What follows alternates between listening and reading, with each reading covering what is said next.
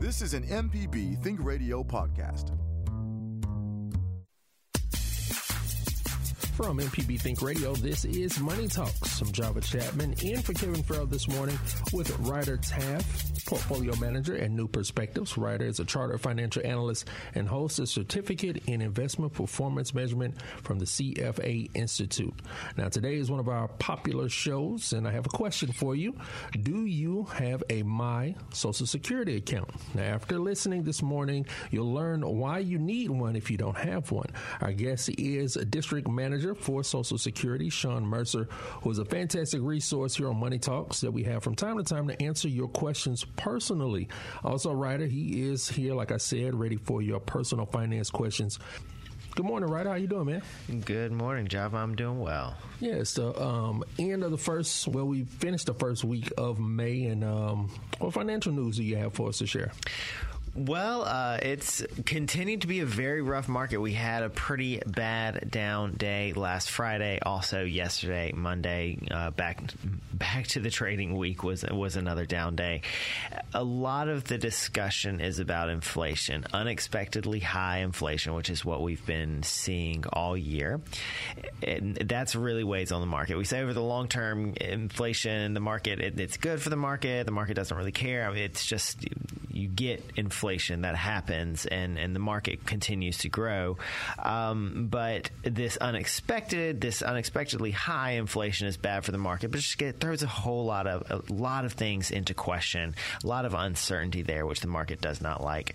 So we do have some new numbers coming out tomorrow, but I just kind of wanted to preview what has been happening over the past year, what's been driving those numbers. Obviously, gasoline prices, everyone's seen it. It's gone from two fifty to four dollars. It's moderated a lot. You know, so you can see gas for 350, 360, 370.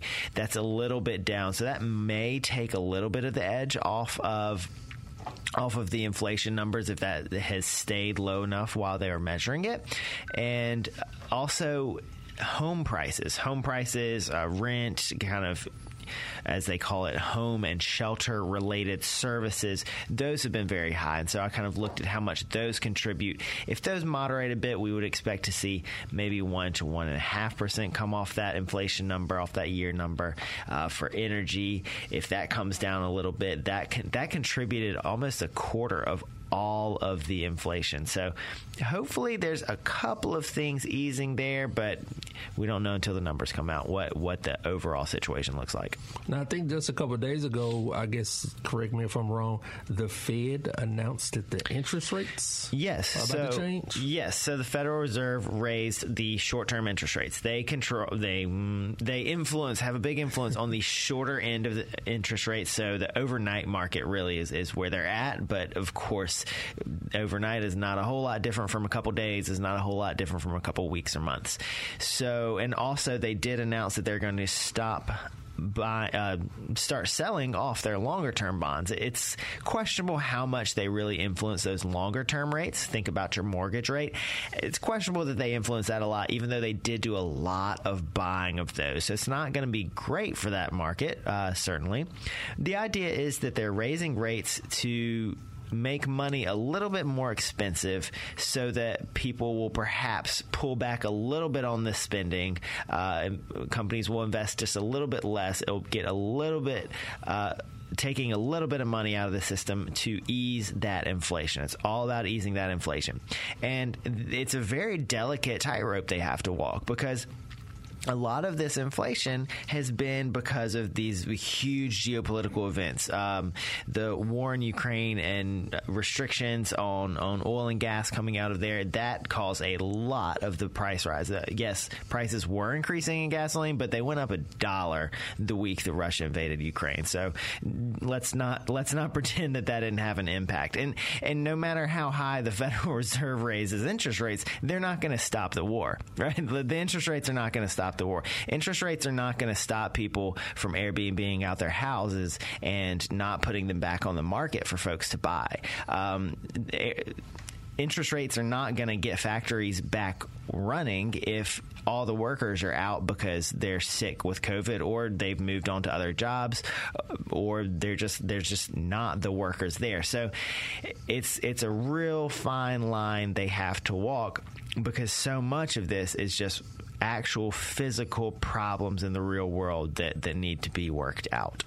Now, I guess from everything that you just said, um, what people need to know about their wallet is you're going to be spending a little bit more out of it, no matter if you're going for a mortgage or mm-hmm. you're going for that loaf of bread. That's true. But in your opinion, just you know, before we bring Shawn on, um, when we we see things to kind of slide back down?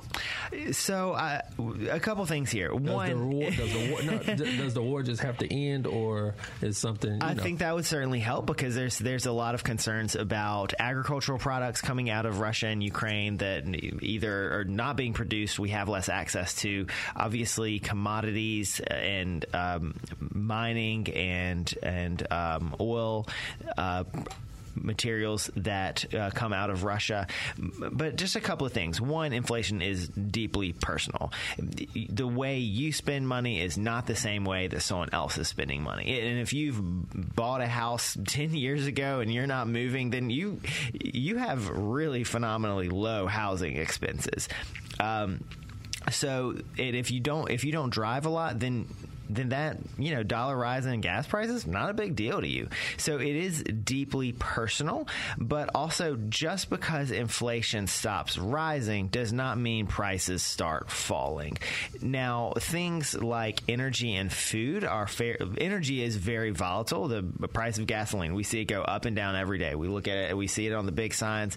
So that the the fall in price of gasoline would be you would see that in lower lower inflation. That would be an actual this is a lower price. But a lot of times people I, I like to think about it in terms of the housing market. People are always like, "Oh, well, I'm just going to wait until housing prices go down." I, I, I don't know that that's a good strategy. Like we we're we are building more houses and there are they are it looks like they're staying on the market a little bit longer, but it's not this is not an extreme thing where house prices are going to they might stop increasing. They might stop increasing quite so quickly, uh, but go down is a whole nother matter. Yeah, when it comes to the houses, I've I've heard that um, it is an extreme seller's market. So if you got a house and you're looking to put it on the market, hey, you, you you could walk away really nicely. it is a wild time to be in the housing market on either side, and I do not envy anybody participating in that. Yeah, well, Ryder Taff, he is here. Like you said, um, the way you spend your money is deeply personal, and if you have a personal finance question, you can um, call and talk with Ryder this morning. But we also have our good friend Shawn Mercer Mercer, who is district manager for the uh, Social Security Administration, here to answer your Social Security questions. Money Talks. We try to bring you some great resources, not just uh, you know a search function on a, a, Google machine or something like that. So, um, Shawn, good morning. How you doing today? Good morning, you all. I'm doing well. Good morning, Shawn. Well, we're here to talk about some of the great features of the website ssa.gov. If anybody needs that, that's ssa.gov. Now, Shawn, one opportunity on the Social Security website is the My Social Security account. Um, for someone who needs this explanation, can you tell us all about it? Sure. Uh, great question. And everyone, all of our listeners need a My Social Security account, whether or not you're receiving benefits or you're not receiving benefits and still in the workforce. There's something on there for everyone. So, what about those individuals out there who are still in the workforce? And uh, why would they need one? It's got a lot of information on there, such as your Social Security statement that tells you what you paid in and what your benefits would be, so you can use that as a financial tool to prepare for your future. You can get a replacement Social Security card in some instances there where you are not changing anything. You just need a replacement card. We're able to uh, link up some information through the Department of Motor Vehicles and uh, replace a Social Security card if you are not changing your name or have a date of birth issue or anything like that. So those are some options that are great for people who are not receiving benefits. But what about our listeners out there who are already receiving benefits? Why do they need an account?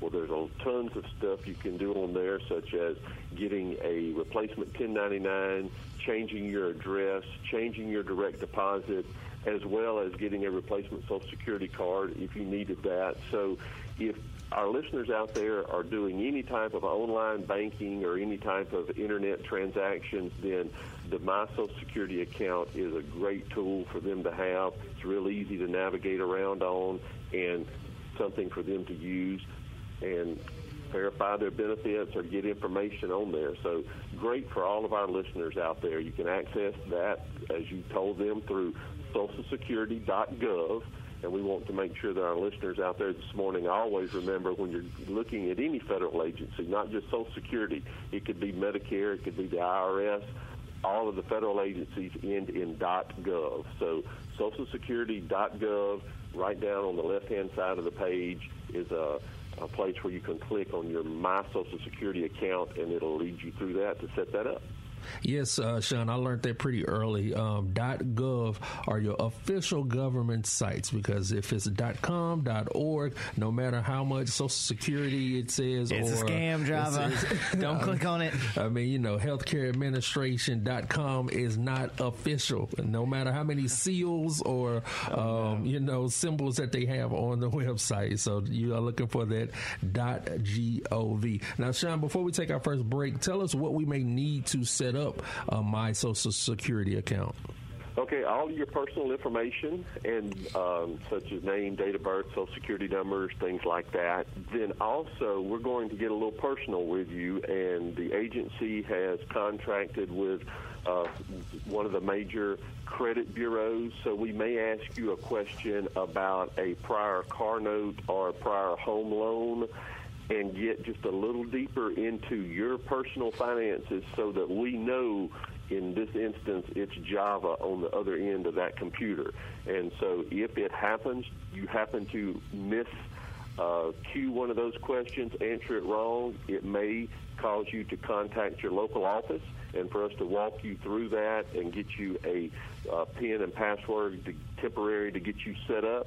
We would rather be safe than sorry. Some people get kind of frustrated with us about that because they didn't answer one, were unable to answer one of the questions. They couldn't remember what their uh, like their first car, or if they stayed on this street in. Uh, right. exactly. what was the color of the car that was parked across the street from your apartment in 1996 on a windy day? I, I don't know that it goes that deep, Ryder, but it does get pretty complicated for some of our uh, individuals. But no fear, contact your local office, and we should be able to work you through that and get you set up again.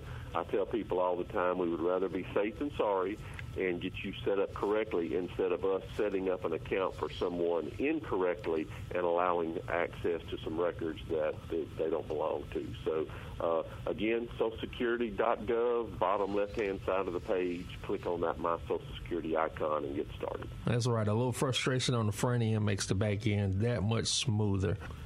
If you have a question for our experts, you can also send an email to money at mpbonline.org. We'll continue our discussion about the Social Security Administration with our guest Shawn Mercer after the break. Also, Ryder Taff is here for your personal finance questions. Social Security has released the top baby names for 2021, and we'll learn what's hot and what's not next. This is Money Talks on MPB Think Radio.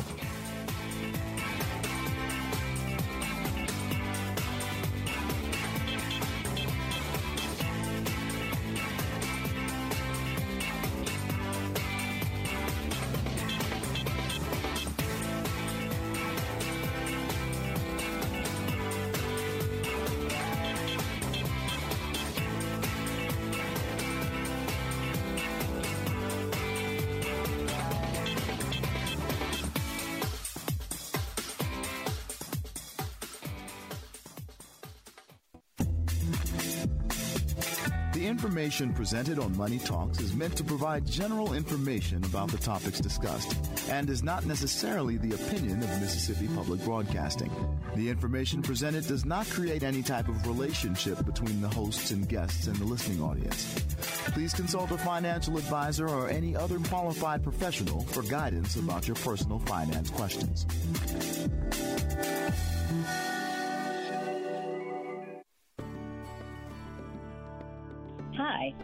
Dr. Susan Buttross, Professor of Pediatrics at the University of Mississippi Medical Center and host of Southern Remedies Relatively Speaking. Join us as we explore issues that relate to you and your family, from mental health obstacles and family interactions to handling life's disruptions. Whatever the issue, let's try to figure it out together. You can listen live Tuesdays at 11 on MPB Think Radio, or you can subscribe to the podcast by searching for Southern Remedy on your preferred podcasting app.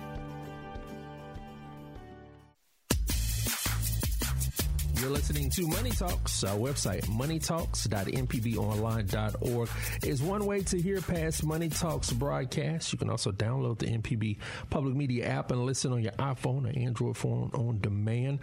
I am Java Chapman, along with Taff portfolio manager at New Perspectives. Now, Social Security they know they do a lot of things, including keep up with all the names of baby names in America each year. Now, 2021, the most popular boy names in the U.S. were Liam, Noah, Oliver, Elijah and James. Um, now, in Mississippi, William and John were included in the top five, knocking out Liam and Oliver. I can honestly say I don't know any Liams. Right? Do you know any Liams or Olivers? I do know some. I do know at least one Oliver. Okay. I, I don't. And now I'm gonna have a friend named Liam call me and be like, like, "Why did you not remember me?" Now, the most popular girl names in the U.S. were Olivia, Emma, Charlotte, Amelia, and Ava. Um, in Mississippi, Kinsley and Harper were included in the top five, knocking out Emma and Charlotte. I can. I know. Okay. Yeah. I don't think I know any Harpers. I don't. Mm, okay. But she's like 15 now. Oh, okay. So it's not a. It's not. It's not one of our 2021 Harpers. Now, we're here today with guest Shawn Mercer, District Manager for the Social Security Administration, and we actually have a phone call um, that we're going to go to right now. Very important question when it comes to Social Security. Uh, we have Robbie in Peru uh, who's going to ask this question. Good morning, Robbie. Good morning. How's everybody doing? Doing fine, sir. How are things in Peru? They're wonderful. We're getting ready to go into winter, which is the dry season, which I like. Nice. Very nice. Now, what's, Um, your, what's your question? I moved to Peru in 2020 and plan to stay here. I'll turn 66 and a half in February of 24. Do I need, can I have a me account? Can I file for my Social Security online? Do I need to go to the embassy in Lima or do I need to fly back to the States? Boy, that's a good question, Robbie. One we don't have often on here. But what you could do is file online. I think on there it's going to ask you about your your uh, address and your uh, actual residence, and those uh, claims are going to be handled out of our central office in Baltimore. And if they needed something for you to go into the local embassy uh, and verify something there, if we can't do everything over the internet or over the telephone by talking with you, then we may have that as a backup option. But I would be think you'd be able to do that online to begin with, and then we would go forward from there. So that's not Okay. something very many people think about, but we do deal with people all around the world that have worked here and may not be living inside our borders at the time they file. Correct. One more question.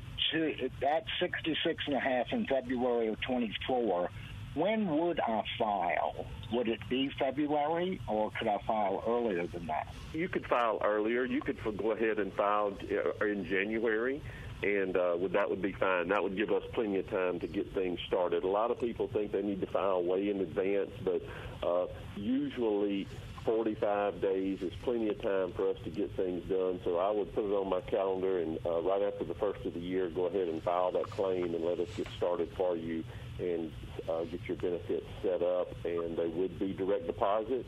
So make sure you have that information handy as to how you're going to want those checks uh, sent to a financial institution.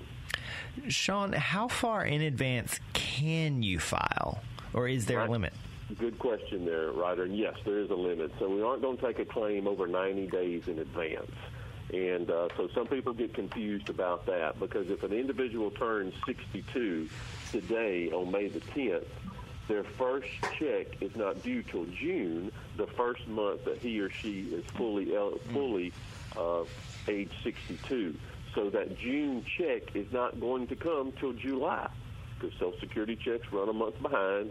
You got to live the entire month to receive the check the following month. So that's why I tell people, such as Robbie there, that by doing it in January, in his instance there, that we will have plenty of time to get his benefits deposited mm-hmm. into his account on time when they're due.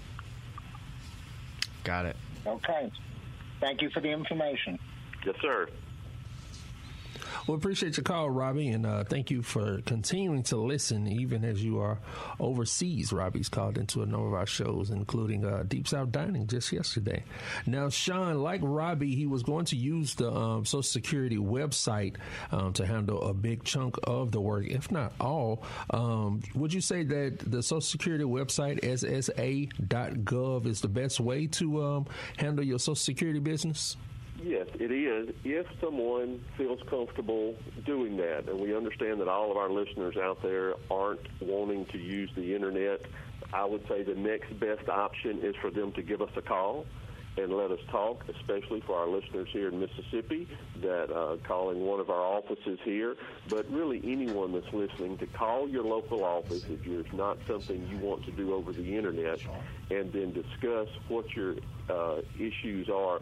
Very few things we act- actually have to have an individual visit a local office for.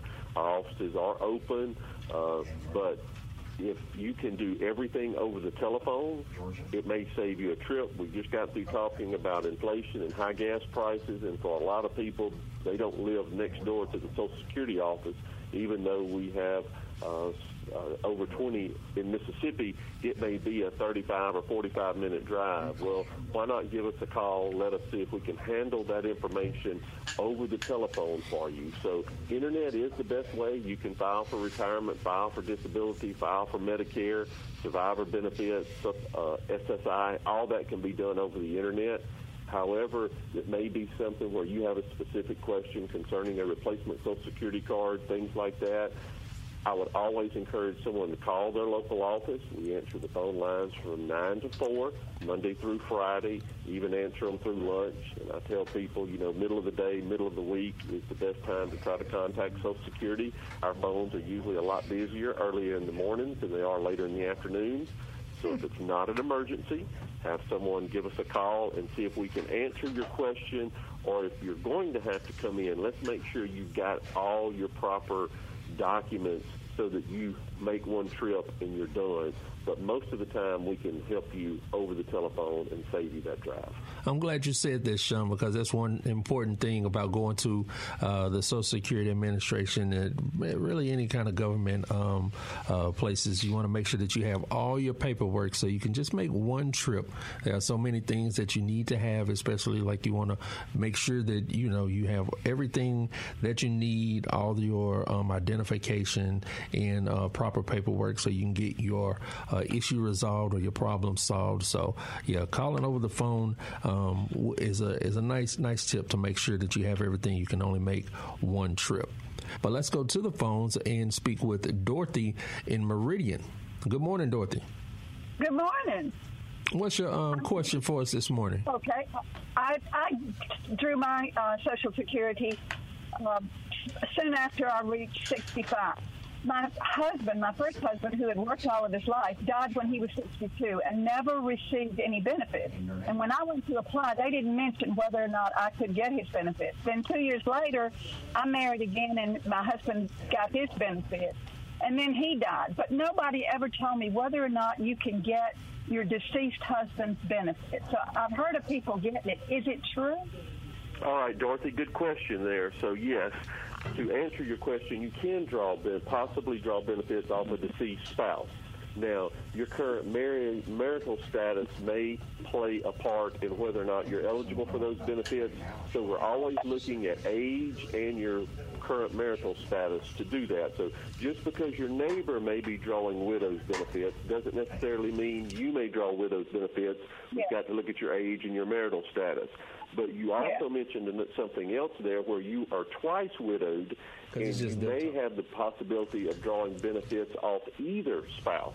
So I would encourage you to c- contact your local office and let us check that for you. Doesn't take anything to see. Now, it would be us looking to see if you can draw higher benefits, and it is off one or the other. It's the higher of the two, and it would be in addition to what you were already receiving off your own work record. So a lot of moving parts there, and a lot of if, ands, and buts.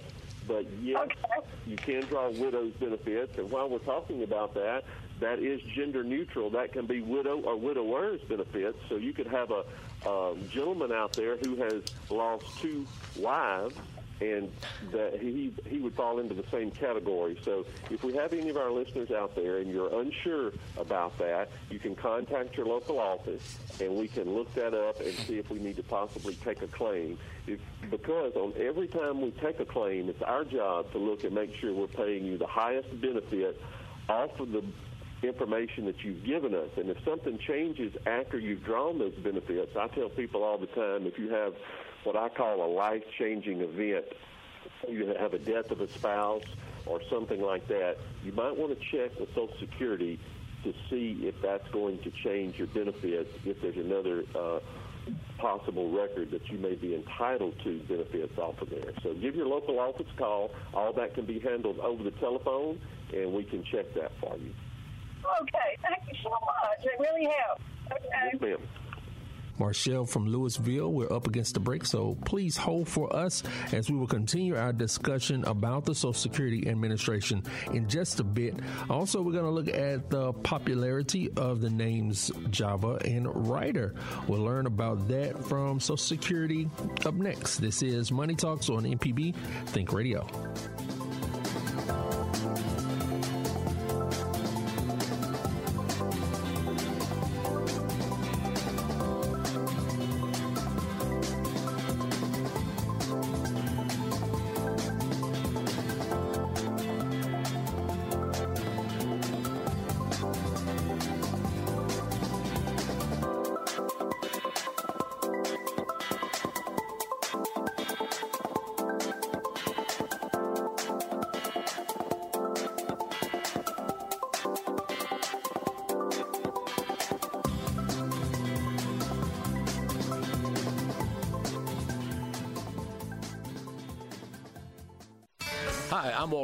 You can now listen to the wild, weird, and wonderful stories of Mississippi with Mile Marker. We are the Iuka Drive-In Theater. We're the last operating drive-in in the state of Mississippi. Join me as we hit the roads of Mississippi on Mile Marker. Freaked me out that you could come and drive your car and park and watch the movie outside. You can listen by going to mpbonline.org slash radio or by using your favorite podcasting app, Mile Marker, a Mississippi Roads podcast.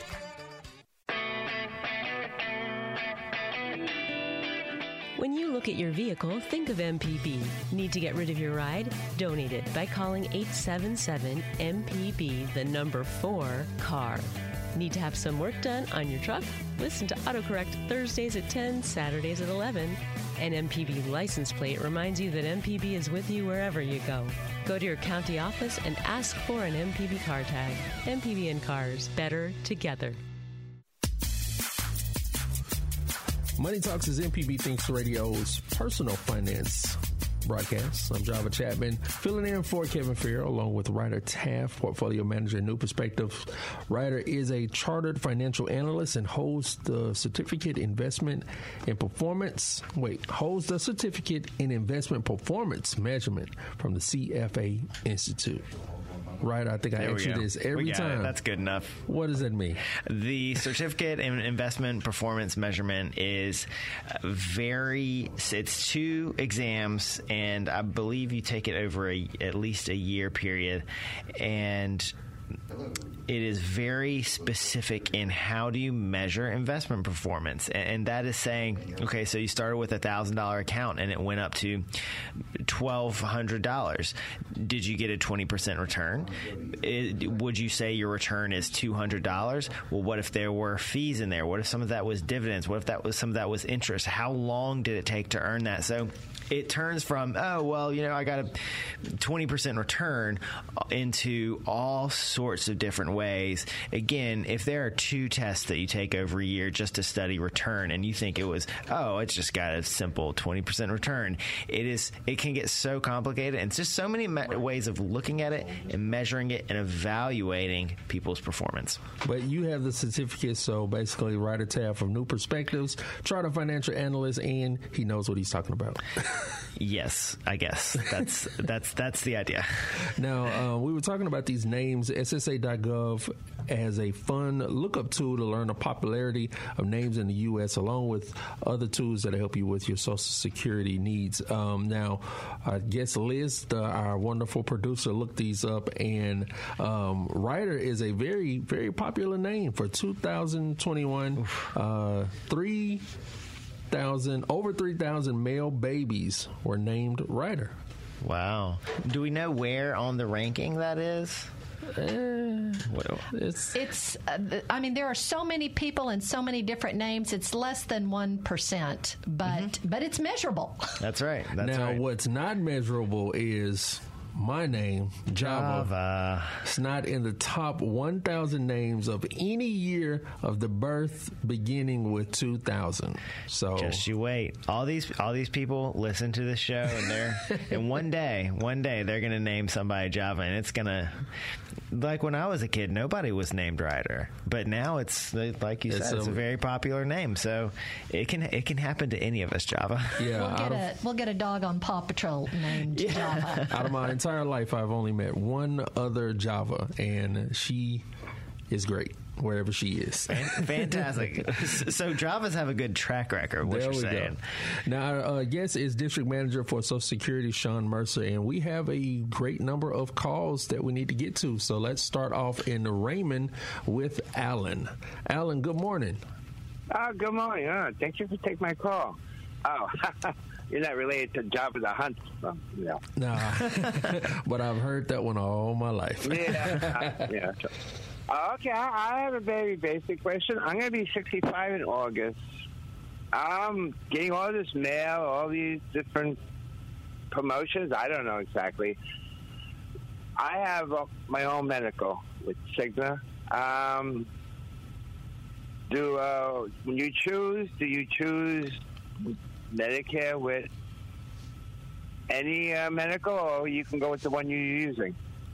All right, good question, and we get that question a lot, Alan, and it's not something that we can offer really advice for, but let me do tell you what we tell people that are turning 65. So you are going to need Medicare if you are not working at age 65 or you are your spouse is not working and you're covered by his or her group health plan. Uh, I'm divorced. All right. So if you've got Medicare, then the next question people ask us, well, do I need a supplement? And we, you know, we can't get into that because there are all these companies out there, as you well see, are buying for your business, and that may be something that you choose to go along with your social with your Medicare. But we want our listeners. The biggest thing, I guess, with your question, we want our listeners to understand is everyone needs Medicare at age 65 unless you are working and covered by a group employer health plan, or your spouse is working and they're have you covered by the group employer health plan. That's kind of your free ticket to extend that down the road. And some people get confused and says, "Well, I've got a group employer health plan that I carried through to retirement." Well, that doesn't necessarily give you a free ticket. You have to be working or your spouse be still actively working. So uh, all that information that you're getting from uh, private insurance companies or whatever, that's not coming from Social Security. They're getting your name and age from other databases or sources out there. We don't give away any names or dates of birth or anything like that at Social Security. They're getting that from other means of where your name and date of birth are registered, and that's why you're getting all those mailings for those uh, Medicare supplemental policies that a lot of people have, and unfortunately, we at Social Security can't advise you on uh, choosing one of those. Good question, Uh, Alan. Yeah, and, and I retired down here, Raymond, a couple years ago. Well, Alan, I would suggest one very good resource for you is the Medicare and You um, pamphlet, brochure. I'm not sure what to call it, a small booklet. And you can get that at Medicare.gov. You can get that by calling the Medicare offices. They will mail you a copy. Uh, and, and kind of look through that to understand what, what you're what you're going to get into soon. And in there, they have a very useful chart. Just looking at this chart has been so useful for so many of our clients to kind of understand what all these options are because you're right, there are so many supplements. You're getting so much junk mail promotions, people trying to sell you a Medicare supplement. And there is a chart that breaks down what each supplement is, what they offer, how much they cover. And so you can look at that and you can say, oh, well, I do need uh, help paying the dollars up to the deduct- deductible. Oh, I do need a policy that covers foreign travel or not. I do need a policy that covers this. And you can find what the best, they all have different letters, uh, the best lettered supplement is for you. And then you can go look at the private market and, and you can determine if you actually need it or not. Some people don't need it. And then determine, look out at the private marketplace, look at all this junk mail you're getting and say, okay, which one of these fits that need, fits my needs the best, offers that supplement, has the lowest price, and also will will offer the best service to me because it, it, it, matters when you need when you have a problem with with your with your healthcare. You have a problem with a claim or you have a problem with something and you need to uh, get a person on the phone that does matter. So for instance you mentioned being happy with your Cigna. You know maybe they will offer something that does meet your needs but look at that Medicare and you booklet uh, from from the Medicare office or Medicare.gov. Oh, okay. Thank you very much. Absolutely. Well, we appreciate your call, Alan. Uh, let's stay on the phones. We have a full bank. Like I said, let's talk with Pam in Jackson up next. Good morning, Pam. Good morning.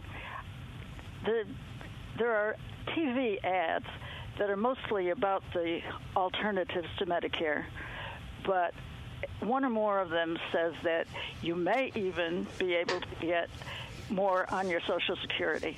And I'd like to know what, under what circumstances one would get more under Social Security and whether that would only be under one of those alternative plans. Thank you. Yes, Pam, that is a good question. And if you're watching TV for any length of time, you see those advertisements just run repeatedly. And what they're really talking about there is you can possibly, there are some people with lower incomes that can qualify for what they call state buy-in, which allows the Medicaid to pay their Medicare premium. So the state actually pays the currently $170.10 that is a needs-based alternative there, but so, there are a lot of people who can qualify for that. So that's what they're referencing most of the time when they're talking about that, because in those cases, those individuals see $170.10 currently reinstated back on their original Social Security for the Part B premium. So doesn't really tell you everything there, but it's usually needs based and certainly can check to see if you qualify with that. But that comes through the Medicaid, the Mississippi Medicaid in our state, and it's called state buy-in, and there is an income and resource limit associated with individuals to be able to receive that help. I'm glad you said that, uh, Shawn, because I've seen those ads too, and I don't know. It's just me and my skeptical nature, I guess. I think they're kind of scammy because I, I can, you know, just uh, envision a situation where someone has to pay some money, and then it's like, oh, well, you didn't qualify to get the extra money on your Social Security. well, they could check. Yeah, all of our listeners could check with their local Medicaid offices here in Mississippi to see if they would qualify. Again, they can do all that by telephone with a local Medicaid office, and the program is called State Buy-In.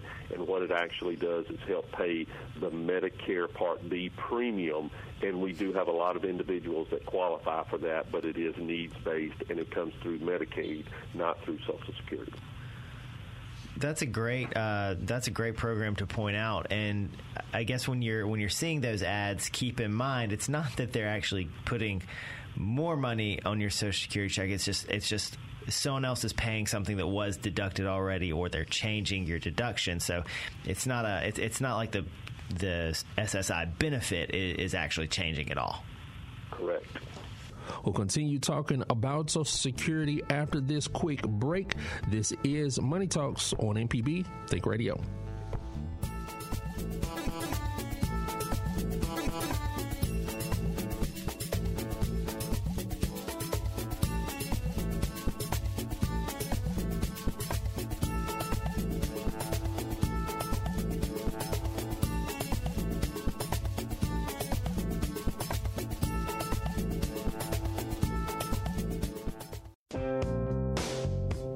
Drive a vehicle? Then you'll find autocorrect helpful, especially on Coach Charlie's tip of the week. Listen to our podcast with me, Coach Charlie Melton, on any podcasting platform or on the MPB Public Media app.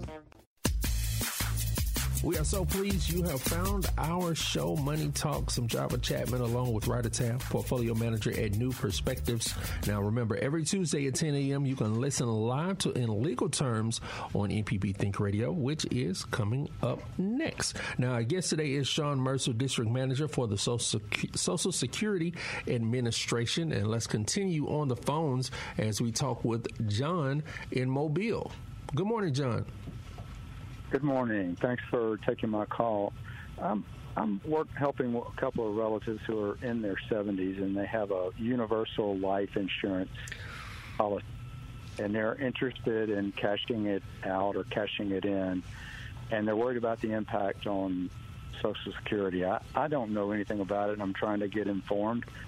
So, any insight you might have about that kind of a life insurance, or I guess it's a life insurance policy, mm-hmm. and the relationship to Social Security and tax yeah. So, what will happen when you surrender a whole life or a universal life policy is that you'll get whatever cash value is left in there, and some of that cash value will count as income to you uh, or to the person who's cashing it in. So that will just add to your income. That adds to your tax situation. That can impact your Medicare premiums. That can impact tax withholding. If it's just a temporary temporary thing, and if it's not significant, that really shouldn't be a problem.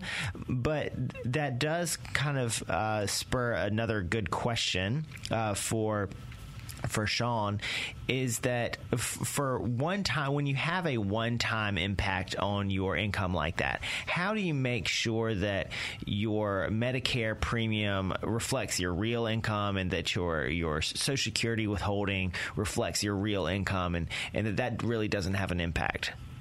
Well, Great question there, Ryder. And there are a few exclusions, but cashing out a, a, policy probably would not prevent them if it was a large policy. And what we're talking about is an increased Medicare premium that you may have to pay because of your adjusted gross income. And that happens two years after the actual event. So right now, when we're looking at the income or the premiums for Medicare for 2022, it's actually based on the tax return from 2020. So there are some exclusions. Was there a death? Was there uh, uh, a job uh, change? Something like that. So someone can ask for that uh, exclusion, but we have to look at that and see. The normal selling or cashing in of an asset usually is going to possibly ha- call for a higher Medicare premium. The good thing is it's only for 12 months if it's only a one-time event, and then because they look at that every year. So we do see people that have those large, uh, I guess, windfalls where they sell a piece of property, they cash in an asset, such as John's talking about here, that may impact their Medicare premium two years later. So there's really maybe no way to avoid that. But to kind of get to John's question, it does not affect the monthly benefit of Social Security as far as the payment. It may only affect the amount they pay for Medicare. So a lot of people get confused that Social Security may be income based, and once an individual starts receiving, for instance, retirement benefits, that's based on what he or she worked and paid in. We hope that they have other assets or other income out there that go along with that. It's not needs based. We do administer a program called supplemental security income that is needs based that does have an impact on things like that. But I think John's talking about individuals that are probably drawing just retirement Social Security, and so they would only be looking at that. Uh, increased Medicare premiums on uh, IRMAA. Medicare.gov is a good place to visit. They do have the increased monthly Medicare adjustments on there, and you can look to see where and how those start depending on an individual filing a joint or single tax return, and it'll kind of walk you through that. That, that's exactly what it is. Both these people are in their 70s. Ryder, one last question. Do you, do you ever, are those policies typically cashed out in a lump sum, or can it be done over time with a small, like monthly payment? Typically, we see those done in a lump sum. I don't think I have ever seen or helped anybody with doing one over time, but I it, I do believe it's possible uh, because there are folks who do take loans against those. There, so they there may be a partial surrender, but that would just be uh, that would be contract specific. Okay, thank you both very much. Absolutely. Yes, thank you for your call, John. Let's stay on the phones and talk with Mike in Hernando. Uh, good morning, Mike. What's your question this morning? Mike, are you there with us? Uh, all right. I think Mike had a Medicare uh, benefits question, not how specific it was. Um, but if you could talk about, uh, well, Liz, we actually have an email that we um, wanted to get to before the end of the show. Okay, Shawn, we got an email from Edward. He says, When I checked my Social Security statement, I noticed that my reported income amount to Social Security is always lower than what I reported on my income taxes. The wage amount is entered correctly on my income taxes but is reported lower to Social Security. Why? And what can I do about that? Or who do I need to talk about this? I did talk with someone at Social Security, but she said the amount they receive from the IRS and Social Security has nothing to do with the amount being lower.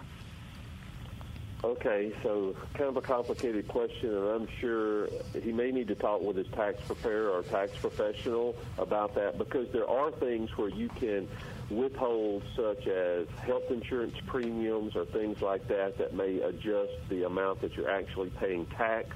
FICA taxes on. So we're getting into an accounting type question there. But what we want to make sure is number one, that his earnings are being reported correctly based on any income that he has paid FICA taxes on.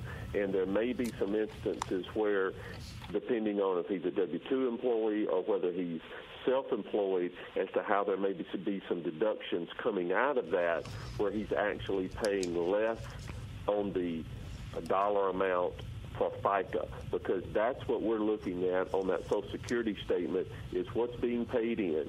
And while we're on that, everyone needs to look on that Social Security statement to look at uh, to make sure that you've got all your earnings posted. And like Edward there, we want to make sure that those earnings are correct, especially if you've worked for more than one employer, that all of them are posted because it doesn't break it out. Uh, say if you worked for three employers last year, it only gives one figure. So Edward may check with his uh, financial person, a tax accountant, and let's double check that. And then if there's a problem, then we, we could work with your local office with some W-2s to look and see to make sure that we've got everything posted correctly. All right, Shawn, real quickly, give us that phone number for um, the Social Security if people don't want to necessarily visit ssa.gov.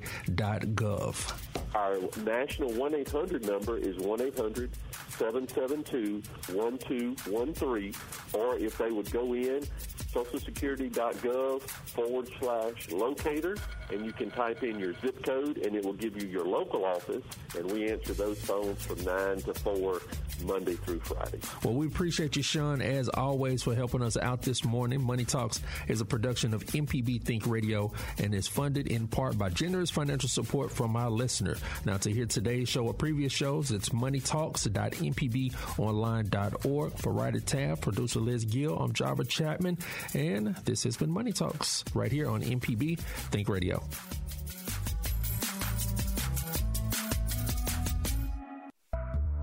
This is an MPB Think Radio podcast.